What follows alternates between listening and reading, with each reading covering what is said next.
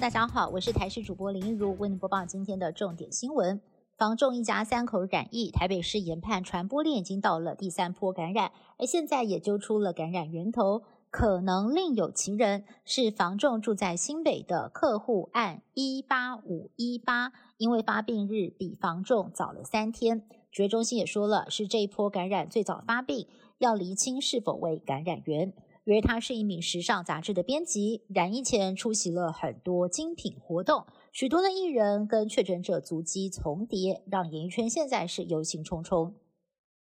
圆山饭店的群聚案件在扩大，当时一家三口染疫，其中一位确诊房中案一八三七五疑似传染给看房客户，杂志编辑案一八五一八。那么这名编辑曾经在二十一号出席。时尚品牌在一零一举办的活动，当天有陈柏霖等九大男星同台，让艺人们纷纷的出示快筛阴性证明自清。另外，防重传给另外一名朋友，按一八三九七之后，这名友人曾经到一间面馆吃面，现在也传出了在台北市松山区一间幼儿园的老师，在去过同一间面馆之后确诊 CT 值十八，台北市政府紧急的狂烈师生裁剪。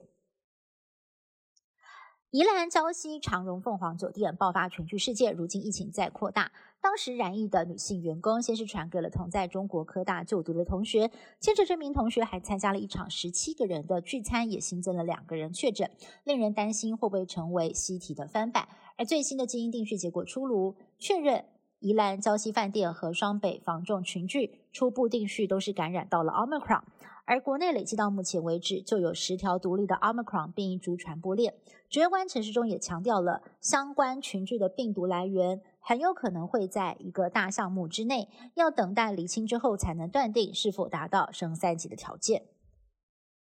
新北市在今天本土加三，其中亚东医院爆出了病患母子染疫，一名七十多岁的女性病患在医院每个星期的普筛时确诊，CT 值二十二点六，匡烈裁剪陪病的儿子也发现他染疫了，CT 值二十八，幸好其他十八位接触者都是阴性，只是指挥中心分析这两个人的抗体研判可能是儿子先感染再传给妈妈，也分析这起案例跟十七号染疫护理师没有接触时感染源有待厘清。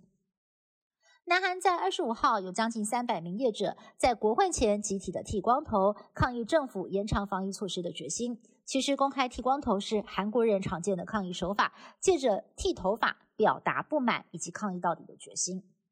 有些上班族喜欢将办公室装饰一番，像是放盆栽或者是公仔。而美国有公司执行长发现，有员工将办公室打造成一间小木屋，不仅有木墙跟木质地板，还有假的壁炉，甚至有假的窗户，也能够看好山好水，让他惊叹不已，还颁发了年度最佳装饰奖给这名员工。